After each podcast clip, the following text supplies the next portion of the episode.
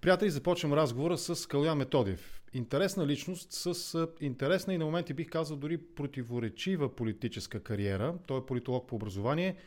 Неговата политическа кариера, битност, започва в времето на ранното СДС, бих казал, когато е секретар на младежкото СДС и като такъв представлява партията СДС в структурите на Европейската народна партия, НП, известната НП. Освен това, освен с политическа кариера, той се занимава и с научна дейност. Напоследък е бил и преподавател в ЮЗУ, в Югозападния университет. Но според мен акцента на нашия разговор ще бъде не толкова с политолога или с ранния седесар Калоян, а по-скоро с този Калоян, Методиев, който е работил и в канцеларията като началник на канцеларията на президента, действащия и преизбран президент Радев. Освен това, част от неговата професионална кариера, разбира се, не мога да го спестя, са и негови монографии и публикации на тема Западните Балкани. България, България и Западните Балкани и Косово. Тоест, освен, освен в качеството му на човек, който е бил пряко свързан с политиката още от ранните си, младежки бих казал, години, с него можем да поговорим и за днешна България, в контекста на това, че България имаше сериозна амбиция да е водеща на Балканите, на Западните Балкани, особено в периода, в който България беше председателстваща страна на Европейския съюз. Помните тогава акцента, разбира се, не без подкрепата и не без симпатиите по този въпрос от страна на Германия и отищия си вече Меркел, госп... канцлер госпожа Меркел, тази тема се наложи. Дали България се справи с тази своя амбициозна цел, а именно да бъде водеща страна на Балканите, Западните Балкани, включително и в процеса по разширяване на Европейския съюз. Вероятно и за това ще стане дума с днешния ми събеседник Калян Методиев. Здравейте, добър вечер. Благодаря, че приехте поканата за този разговор. Добър вечер. Ами аз ви представих, вероятно, дори в Википедия, ако погледне човек, много повече данни от вашата професионална и е, научна кариера може да прочете и да разбере за, за вас. Нещо съществено пропуснах ли неволно? Не, нещата там горе-долу в по-голямата си част са коректно отразени, така че аз имам бурна биография. какво ли не съм работил в живота, но винаги е свързано близо около политиката, а, така че в общи линии това е моя, моя път до сега. И образование, и преподавателска дейност, и интереси. Една от вашите монография е на тема поколенията в политиката. Да започнем от най-общия въпрос. Напоследък най-ярко, може би след идването, връщането на Симеон Сакско-Бургоцки в българската политическа и обществена, политически и обществен живот, при него имаше една първа вълна на разговори за младите, но сега сякаш тя е изключително актуална. На какво се дължи това нещо? Аз направих една поредица от разговори с млади политолози, голямата част от които наистина ме впечатлиха с това колко подредено систематично мислят за политиката, но кое налага в България напоследък особено толкова ярко да говорим за младите. Младите в политиката, младите в Народното събрание, сегашното Народно събрание се твърди, че е най-младото виждаме дори председателя, който е избран в момента за, за, нали, за председател на Народното събрание. Той също е млад адвокат с добро кариерно развитие. Та коя е причината да се разочароват хората от старците в политиката? Отчаянието. Е, и то дори не от старците. България от отчаяние търси, търси радикални решения, търси радикална промяна и това е процес, който върви от 90-та година. Преди изпадаме от една крайност в друга като общество. Няма е тази плавна смяна на поколенията, която би трябвало да е свързана с едно политическо развитие на държавата. Ако погледнете и социалистическия лагер, стигна се до една геронтизация, когато през 90-те години беше застаряло абсолютно ръководство на социалистическата партия. Оттам Махал отиде в другата крайност, когато в Народното събрание влязоха едни младежи на по 20-30 години и едни старци от преди 9 септември над 80 години, които конструираха днешната българската конституция.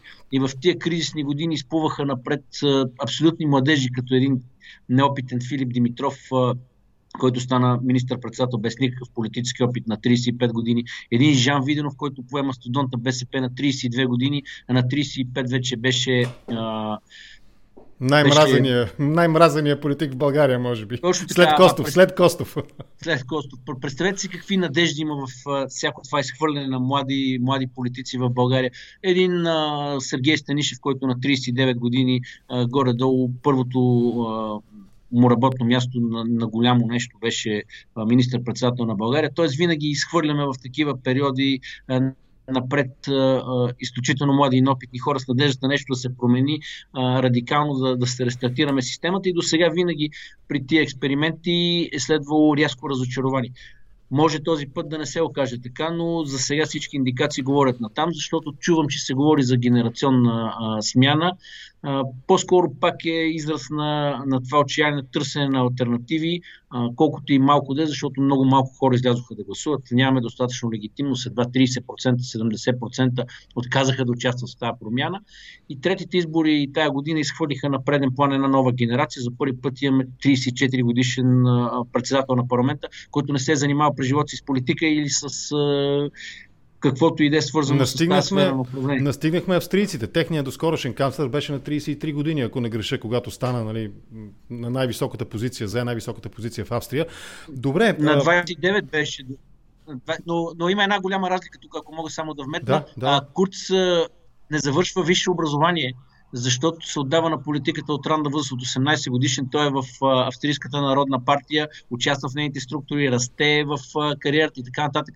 Тоест, наистина той стана много млад, но с тази кардинална разлика, че той дълги години преди това се занимава с политика, депутат е и е част от австрийската традиция на, на ранно включване в политиката и на гражданска активност. Това, това е, е много, много интересно е това. Много бързо да се върнем от Австрия към България, но Очевидно България е по-консервативна от Австрия по отношение на възрастта и образователния ценз на, политик, на политиците. Казвате, аз бях пропуснал този факт нали, за Курц, че не завършва своето висше образование, защото се взема активно с политика. Това не е ли някакъв дефицит в очите на австрийците, доколкото разбира се може да говорите за австрийската вътрешна политика? И не, очевидно там нещата си върват в някакво русло. Има система, има институции, разделени на властите, баланс, така че няма тази кризисност и експерименталност. Ние от една година и половина в това отчаяние се хвърляме от една крайност в друга. То не бяха а, машини за гласуване. Аз признавам, аз имам вина, дал съм десетки интервюта за въвеждане на машинното гласуване, просто не знаехме къде ще отидат нещата. На нови политици изхвърляме партии, буквално за месеци едни партии се заменят с други. Едни победители отиват в а, политическия канал а, за броени седмици. Тоест, тая а, ситуация на революционност, на отчаяние, на търсене на перманентни альтернативи, в момента ни доведе до буквално стартиране от нулата и не знам как си мислят хората в България, че могат да продължи това. Отварям една скоба, което съм казал и много често на моите студенти, защото аз почти 10 години преподавах в различни университети. Ако отидете на а, заболекар, вие не очаквате да ви ремонтира колата. Ако отидете на, на лекар, не търсите лекар, който това ще му е първата операция, който да ви оперира. Но по отношение на политиката търсите хора, които за първи път са занимавали с политика или които нямат нищо общо с политика. Има... А това е най-важното нещо. Мога, мога, да, мога да опонирам. Аз имам приятели стоматолози, част от които са значително по-млади от мен и един-двама от тях бяха и в София, и в други градове на България бяха много добри в кариерата си, буквално година-две след като нали, завършиха медицина. А имам и лични спомени от това, че мои по-възрастни нали, познати и роднини пък търсеха клиниката, университетската клиника по стоматология, където младите специалисти доста добре се справяха. Но отклоняваме се в един оценъчен разговор. Не ми се иска да се върнем към България. Това, което казвате за тази кризисност и експерименталност, при която ние търсим аматьорите, току-що прохождащите в политиката, българите, не аз и вие, а ние българите търсим, сякаш залагаме повече доверие на тях напоследък. А, не допринася ли към това обаче и разговора на опитните или много по-добре представените в политиката? Например, ако говорим за преизбрания президент господин Радев, той не е така, че бяга от разговора или по-скоро е критичен към този наратив в политиката у нас, който е осъдителен към всички партии априори неговите послания могат да бъдат преведени като послания срещу партийната система у нас в България. Могат да бъдат, включително и през това, че избира да бъде кандидатиран, да се кандидатира за втори мандат през, през инициативен комитет, могат да бъдат избрани и като, разтълкувани и като опит да се избяга от партийния разказ за политиката. Тоест, и добре представените политици и дори тези, които са с кариера дългогодишна, не допринасят ли за този разказ, който е срещу партийната система в България и именно да подсилват криз, усещането за криза и усещането за така и желанието към експерименти в изборния процес у нас? Естествено, че допринасят. Това, беше, това е огромен проблем на демокрацията. Една Швейцария, почти 80% от населението, мисля, че цифрата беше 83, участва в партийни организации, в а, разни неформални сдружения, в всякакви организации на, на, на какъвто и да е принцип. А, докато в България партиите системно, последователно и категорично бяха сатанизирани а, през тия години. Хората, които са в политически партии, бяха а, обругавани от другата част на обществото, въпреки че това би трябвало да е един елит, който е по-активен, интересува се от управлението на държавата. Всички, които се занимаваха с политика, бяха дамгосвани и същевременно търсеха нови альтернативи. Е, държавата и гражданите сами се вкараха в един а, омагиосан а, кръг, а, при който м, отрекоха единственото а, средство, чрез което могат да оправят живота си. Защото авторитарните практики, връщането към 30-те, 40-те години, при а, липса на партийна система, а, концентрация на цялата власт в един човек, първо няма как да стане по реални съображения. Сме член на Европейския съюз и на НАТО, второ, второ в съвременните условия няма как да е работещо. Тоест, а, серията от кризи а, допринесоха а, за това да стигнем до днешната ситуация. Затова сме на последно място толкова години в Европейския а, съюз като показатели. По всички възможни показатели сме да. на последно място. Не хвърлям вината само върху избирателите. Може да, би да. политическите партии селектираха такива хора, не дадоха альтернатива, надежда, както искате го наречете, но процесът е двустранен и благодарение на този процес се докарахме до днешната ситуация и до ситуацията през последните години. Добре, а, като говорим за не точно връщане, но един много сериозен сантимент у суверена, да използвам модерната така политическа думичка в момента. Този носталгия на суверена към авторитаризма по някакъв начин, той се изразява и нали, тази носталгия се изразява и ако щеш дори в един проруски евроскептицизъм у нас. Та за авторитаризма, макар и на субполитическо ниво, все още не, нали, не се говори открито от, примерно, от водещите политици на тази тема, но идеята за дълбока реформация на политическата ни система у нас през даване на повече правомощия на президента, който и да е той, нали, независимо дали е Радев или някой след него, това няма значение. Как я оценявате като политолог? Опасна. Виждам и хората, които я лансират в а, момента. Те са радикални, а, озлобени, а, антидемократични. За мен тази тенденция е опасна и в някаква такава ситуация попаднахме последните 8 месеца, защото де-факто функционираме с разпаднала се партийна система. А, политическа криза, два, два безплодни парламента, които не можаха да формират правителство и служебно правителство, което действаше безконтролно. Както виждате, показателите на служебното правителство спрямо предишното управление не, не се подобриха, ами се влушиха в редица сектори. Да не говорим за инфлация, цени, а, прозрачност. Корупцията те първа ще излиза като тема за тия 8 месеца, защото при нарушение на баланса на, на властите, на разделението на властите, се стига до тук. България е страна, която е много близко до Ориента и до, до практиките там, така че механизмите на демокрацията са още по- по-необходими тук. Това не е Западна Европа, няма го гражданското общество, което да е коректив. А тези ваши опасения ли доведоха в крайна сметка до това вие да излезете от екипа на господин Радев? Това е през септември, ако не ме лъжа паметта, 2020 година, т.е. няколко месеца след началото на летните протести у нас миналата година, задвижили тази вълна от усещане за криза, как се казва, желание към това да експериментираме. Първо споменахте ни за лидери и партии, които за седмици буквално изчезват и почти изтичат в канала. Нали? Можем да вкараме в това число и господин Трифонов и неговата партия. В голяма степен Демократична България също тръгна по този път. Надявам се да успеят да спрат този негативен тренд. Нали? Те загубиха двойно а, своята абсолютна тежест в а, брой гласове нали? между предпоследните и последните избори. Та тези опасения ли станаха причина за това вие да на практика да излезете от екипа на господин Радев? Това е една от, една от причините. Просто разминаванията станаха, станаха прекалено много по отношение на партийната система, по отношение на управлението, на кадровата политика, на екипа, на това, че се работеше тайно с ГЕРБ и същевременно се громеше през медиите. Тоест, тайно серия... с ГЕРБ. Тайно, тайно с ГЕРБ. Да, това не, не е тайна, аз съм го казвал и в други интервюта. А, обслужваше се ГЕРБ логистично, чрез назначения, чрез а, а, различни други механизми и същевременно се громяха политическите партии подмолно чрез обслужване на вътрешните им опозиции, една по една. А, в крайна сметка тази криза доведе до състоянието, в което е държавата през последната година. А, липса на разделение на властите, економически проблеми, а, липса на легитимност, политическа нестабилност, социално-економическа, тази зима ще се разгърне в общ, в общ по-голям план цялата тази проблематика, която тръгна от клатането на партийната система.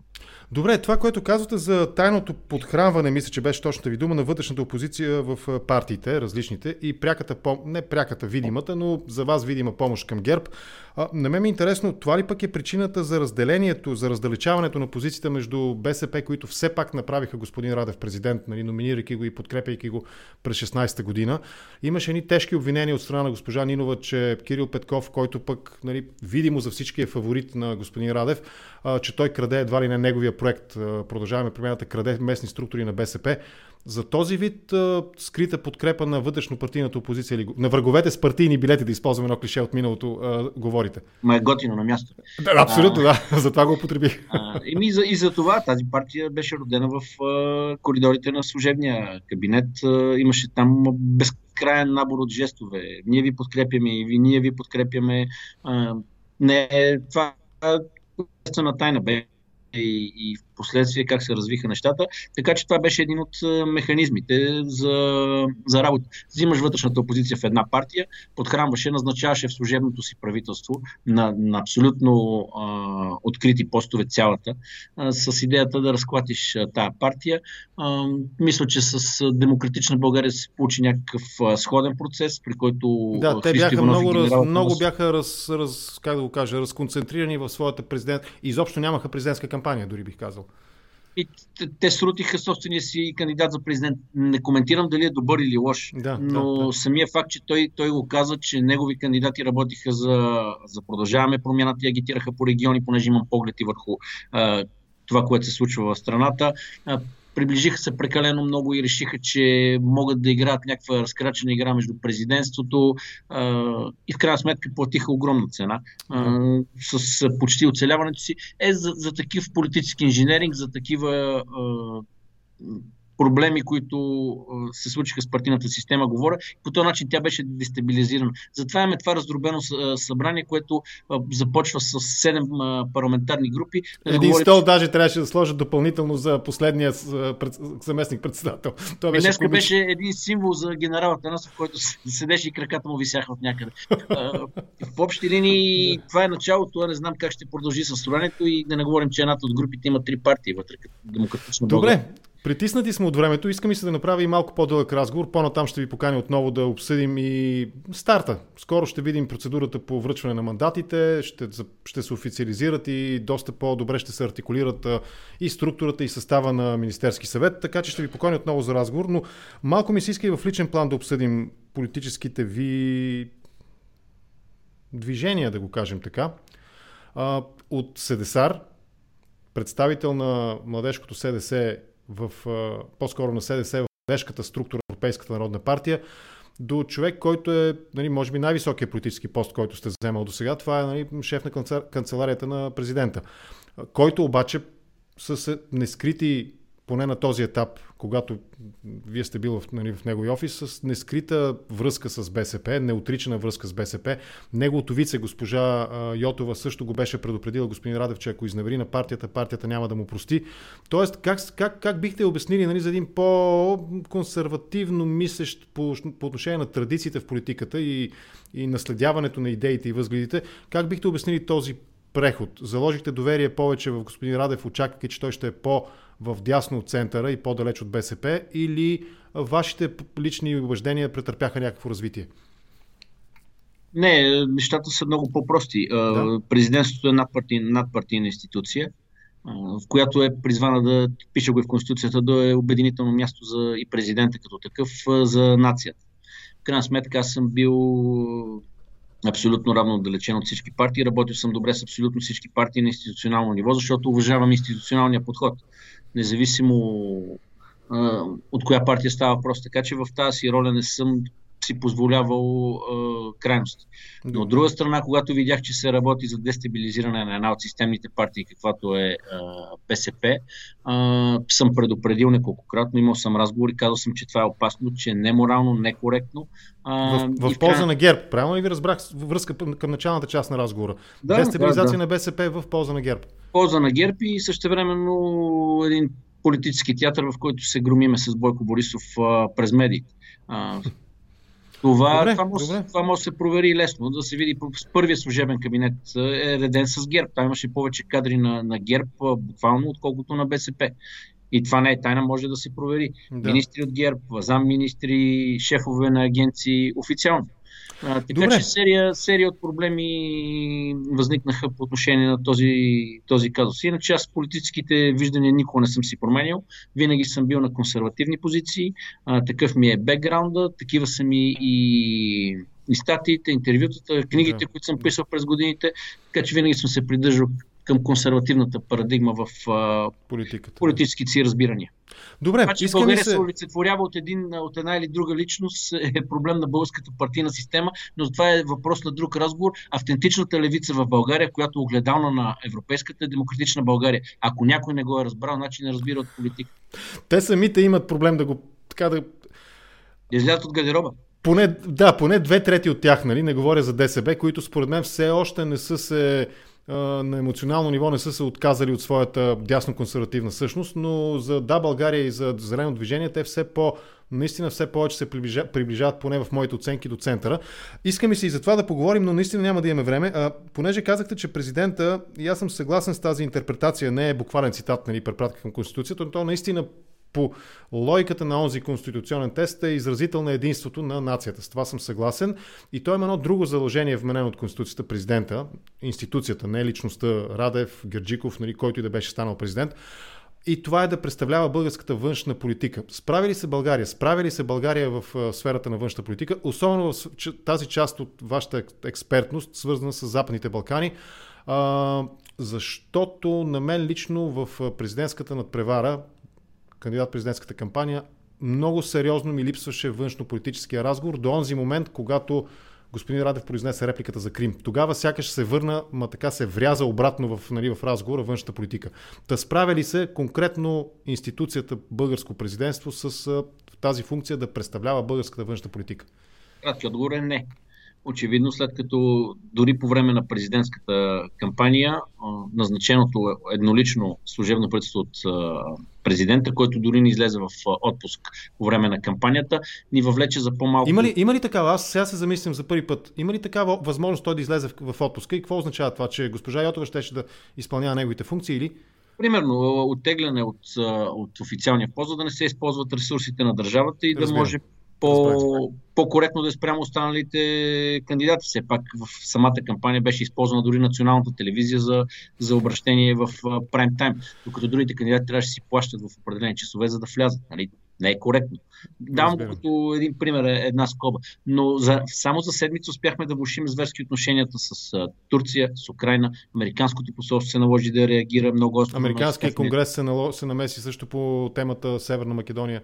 Европейската комисия за, за Крим а, трябваше да припомни позицията на Европейския, Европейския съюз, че Крим е неотделима част от Украина. Тоест серия от външно-политически а, проблеми и скандали, които се натрупаха а, за много кратко време и които доведоха до, до сегашната ситуация в България да е в някакъв вид международна изолация. И разбира се, случая с Македония, където а, така и не можем да обясним на, на партньорите ни от Европейския съюз и от НАТО нашата позиция, а, че сме прави че е правилна и върху страната ни се оказва един безпредседентен натиск по тази линия. Не го оценявам като добре или зле, но, да. но казвам, че имаме такъв проблем. Е, европейските държавите, членуващи в Европейския съюз, повечето от тях, които нали, не са съгласни с категоричната позиция на България, го оценяват като блокиране на процеса по разширяване, който, примерно Франция го определя като стратегически, не само Франция. Великобритания стига дори по-далеч, тя доскоро беше член на ЕС, че ако, Бълга... че ако Европейския съюз не присъства на Балканите, ще присъства трета страна, Русия. И може би към края на разговора, наистина, успяли господин Радев, действащия президент и преизбрания президент, успяли да очертая ясно своя профил. Какъв е той? Дали той е предпочитания от Кремъл президент на България или той наистина е един натовски генерал с ясни евроатлантически убеждения, който е без, как се казва, непоколебим в тези свои убеждения? Вижте, тази позиция като негов план да бъде хем натовския генерал, който прави три морета проамериканска инициатива excellence, която не се възприема добре и в Западна Европа и на изток. Успя, очевидно, успя и да подаде някакви сигнали към русофилската общност тук, чрез намигвания за Крим. Да. Така че се игра една двойна игра, бих я нарекал, по отношение на руснаци и американци, която за сега е успешна. Но тук голямата скоба е за сега защото, както виждате, американският президент днес минаха вече 10-12 дни от изборите, колко минаха, а, не изпрати послание с поздравителен адрес, което е. Това ми беше обегнало. Нямаме официална поздравителна грама Няма. от а, Белия дом, нямаме, така ли? Няма. 12 дена след изборите няма такава. При положение, че знаете, че лятото той спомена по време на форума Три морета. Персонално българския президент, персонално министър на економиката тогавашния и сега кандидат за министър-председател. Нашите момчета, но... така наречените наши момчета. Но очевидно там има някакво охлаждане след е, кримската история. Пропуснал съм, може би е непростимо дори в известен, смесен, в известен смисъл за мен, но Кремъл поздрави ли ни? Да. Първият да. президент, който поздрави, беше руския президент и след това мисля, че беше сръбския Вучич. Има ли значение? Ето, вие сте бил вътре в, нали, в този, как да го наречем, цялостно процеса, наречен президентстване. И то доста близко, нали, шеф на канцеларията. Имат ли значение тези жестове или те са просто протоколна дипломатическа куртуазия? Имат, разбира се, чрез тях се дават сигнали за настроения, за политики, за отношения. Имат огромно значение и това са, това са нормални практики в, в цял свят чрез такива знаци се дават това е наш човек, това не е в момента, не сме доволни от едно нещо, доволни сме от друго. А, така че а, дипломатите ги четат много внимателно. Тоест не е така, че двама конгресмени сядат там в коридора, докато си пият кафенцето и, и пушат пури, ако пушат, нали? И пишат една протестна или такава критична бележка до България, изпращате там през външния посланник, през нашия посланник до Министерски съвет. Не е така. Тези неща имат символно значение и те показват настроение. Това е да, да обобщим тази част. Показват настроение различни лобита, разбира се, защото за държави като Съединените щати огромни има различни лобита вътре в Конгреса. Там обществото до голяма степен в момента е доста поляризирано, разделено. А, така че има и различни лобита, okay. лобистки групи, които работят, защото там е законово установено и в Съединените щати, и в Европейския съюз. Обещах ви да приключим наистина в рамките на 30 минути. Още един въпрос, пак в Западните Балкани, с Западните Балкани свързан. Косово, Босна и Херцеговина също, не Босна, да, точно така, Босна и Херцеговина, Република Сръбска, тези, тези горещи точки, не? аз често препращам към един прекрасен филм Бурес Барут, Та това бурес барут Балканите също сякаш го няма и в вътрешно-политическия парламентарния така, диску, наратив политически, а нямаше го и в президентската кампания. Без да го насочваме конкретно към господин Радев, имаше още няколко открояващи се кандидати. Те също сякаш пропуснаха тази тема. Вашата оценка, сериозен ли е този казус, тези няколко казуса, които изброих, Косово, напрежението, Босна и Херцеговина, включително и Република Северна Македония, сериозни ли са и да очертаете с някои изречения основните рискове, проблемни моменти, които нашите политици трябва да имат предвид? А, вижте, а, ситуацията е такава, че тук не е виновен Радев, нито са виновни останалите кандидати. Просто България е затъна във вътрешни, проблеми, политически, социални, економически и няма време да се обръща навън, като изключим Македония, която е по-скоро някакъв компенсаторен механизъм за изразяване на някакво самочувствие, но вътрешните ни проблеми ни затискат прекалено много. Затова случващото се в Западните Балкани не може в момента да ни е топ приоритет и затова не е толкова нависоко в политическата адженда на страната. А колкото до това дали е важно и проблемно, разбира се, че е важно. Покрай югославските войни се роди и организираната престъпност в България и се натрупаха милиардите от контрабанда. На Босна нещата не са свършили по никакъв начин, да не говорим за, за Косово.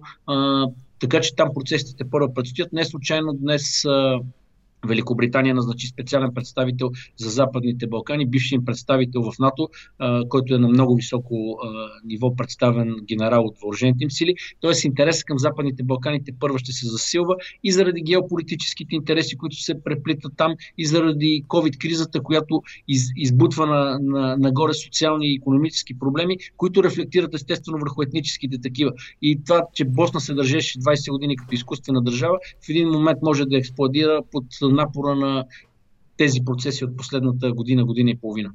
А българската позиция, това ми е последния въпрос. Българската позиция спрямо Македония претърпя ли развитие от последния кабинет Борисов с ВМРО до а, на практика едноличната, не като истинска авторитарна характеристика, но по своята същност напоследък, нали, служебния кабинет и това е форма на президентско управление у нас. Да претърпя ли позицията на България спрямо РСМ от Борисов 3 до а, последния служебен кабинет на практика оглавяван от господин Радев, назначен от него, ни те са негови подчинени на президента, претърпя ли някакво развитие и в каква посока, ако претърпя развитие и дали тя е положителна и в смисъл на този въпрос е и под въпроса пускаме ги и преговаряме или спираме ги докато не завършим преговорите по спорните въпроси?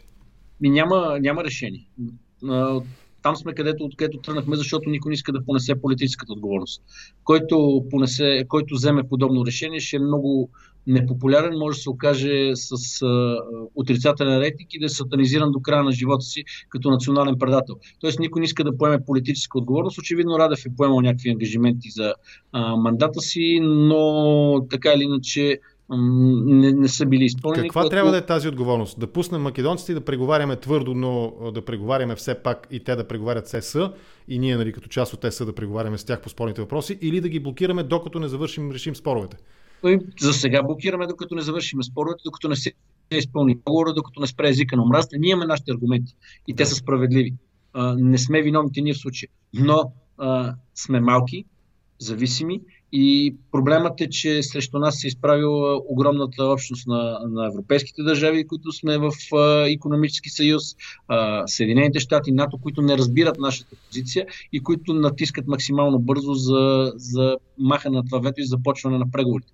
А, мисля, че този натиск ще се усили, защото, както казахте и в самото начало, Франция а, е страната, която а, а, агитира в а, голяма степен това а, се случи. Идва, идва и, и тяхното председателство.